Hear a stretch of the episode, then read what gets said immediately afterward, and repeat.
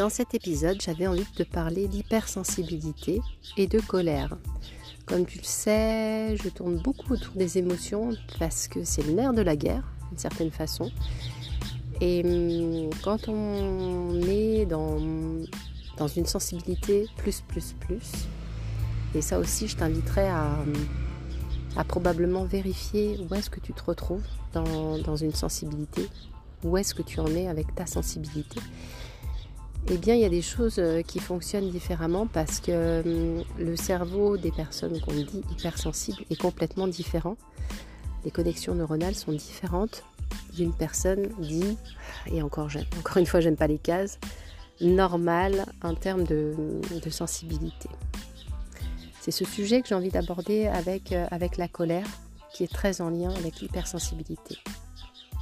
Bonjour, je suis Sonia Favre et j'accompagne les femmes à oser être à leur juste place professionnelle, à se sentir légitime de pouvoir déployer leur activité de cœur, à être sereine.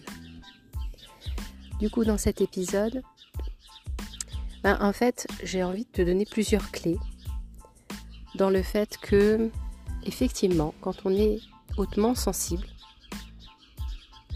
bien, on a toujours cette impression que le monde est contre nous le fait, un peu le fait que, en gros, la personne en face de toi, elle va aborder la situation ou le problème avec euh, de manière superficielle. Et, ça, ça peut te froisser. Parce que toi, en face, tu es avec ton lot d'émotions et tu comprends pas que, en gros, l'autre ne le voit pas, ne le sente pas. Ça peut générer énormément de frustration ou cette impression que la personne en face ne fait pas d'effort euh, pour te comprendre. Et donc, euh, ça crée de la rage. Vraiment, la solution, c'est de, trouver pour toi euh, quelles sont tes propres limites, qu'est-ce que tu peux accepter ou pas. Et je vais aller plus loin là-dedans parce que c'est un peu facile de dire quelles sont tes propres limites euh, quand on ne sait pas justement comment faire. Donc en gros, ce qui te met en colère, c'est le fait de ressentir ce que les autres ne ressentent pas. Et de sentir aussi que bah, c'est pas juste, quoi que les choses sont pas équilibrées. Ça peut te choquer aussi de sentir que toi tu es authentique et que les autres sont pas forcément capables de l'être. Et pour le coup, dans les clés que je t'invite à aller euh, regarder de plus près, tu verras ce qui résonne pour toi. C'est déjà d'avoir euh, ce que j'appelle la validation. Hum, c'est vraiment de, t'entourer et de savoir que tu as des personnes qui vont être là en soutien, qui vont comprendre. En gros, si tu es, tu te retrouves dans un endroit où il y a beaucoup de monde, où le brouhaha te fatigue, où euh, c'est juste insupportable pour toi parce qu'il y a beaucoup trop de choses qui se passent dans ta tête parce que tu es tellement sensible que tu ressens tout et trop fort, puissance 1000, bah, c'est en fait euh, avoir euh, bah, des personnes autour qui comprennent le fait, pardon, que tu puisses t'extraire de cet endroit. Si c'est une salle de réunion par exemple, ou un lieu avec euh, des amis ou, ta famille, d'avoir des personnes autour auxquelles tu peux t'adresser en disant bah là en fait c'est trop pour moi, je ne peux pas, j'ai besoin de m'éclipser. Pour te permettre aussi de te sentir un peu apaisé trouver vraiment les personnes qui comprennent, euh, c'est essentiel. On passe en gros de la... Je me sens stigmatisée, le regard de l'autre, pourquoi moi ça me fait ça et pas les autres, à ben ouais c'est ok quoi, ben tu es comme tu es. Parce qu'il y a encore une fois ce truc de euh, parce que je suis hypersensible, je considère que c'est un trait de moi qui n'est pas acceptable parce qu'on me juge là-dessus. Mais finalement, on a tous une singularité. Même si on ne le souhaite pas, on a tous des cases. Je suis contre les cases, mais néanmoins, on nous met quand même dans des cases.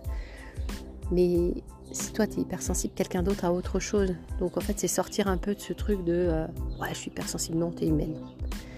Et tu as des choses avec lesquelles tu, euh, tu jongles tous les jours. Donc ça, c'était le premier point. Et puis surtout, ce que j'avais envie de dire, c'est que Évidemment qu'on a besoin de, s'exprimer et d'affirmer ce qui convient, ce qui ne convient pas, qui on est, qui on n'est pas. Et encore plus quand on reçoit, euh, quand on est vraiment très sensible à tout, l'environnement, à toutes les situations. Et ça veut dire le dire tout de suite. En gros, quand vraiment tu es hautement sensible, moi je t'invite à livrer tout de suite tout ce qui se produit pour toi. Même si ce sont des petites choses, les dire immédiatement. Euh, dans le, c'est pour toi que tu le fais. C'est pas contre l'autre, c'est pour toi. Donc c'est vraiment euh, ne pas se renier en fait, parce que si tu ne le fais pas, tu renies qui tu es, tu renies tes valeurs quand tu t'exprimes pas. Et en gros, ça veut dire que sur le plan social, tu n'existes plus. Tu, tu n'existes pas en tant que tel. C'est vraiment, tu, à chaque fois que tu n'oses pas exprimer, et ça vaut pour tout le monde, hein, je pense, mais plus encore pour cette hypersensibilité, il y a cette façon de je porte une façade, je porte un masque. Et, je, et après, bah, c'est le drame, en fait, quand, euh, quand finalement tu t'exprimes trop tardivement.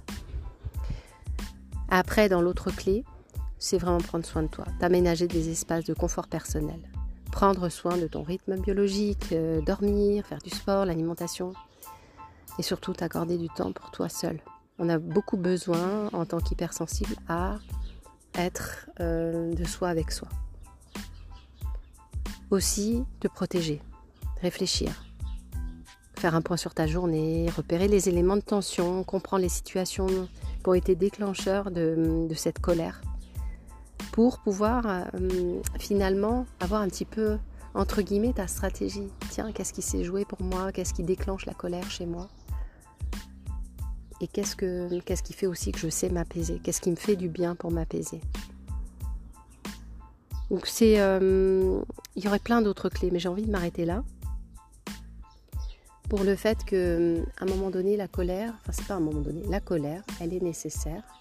Elle exprime qui tu es, elle exprime cette forme de non-respect de soi, cette injustice que tu ressens.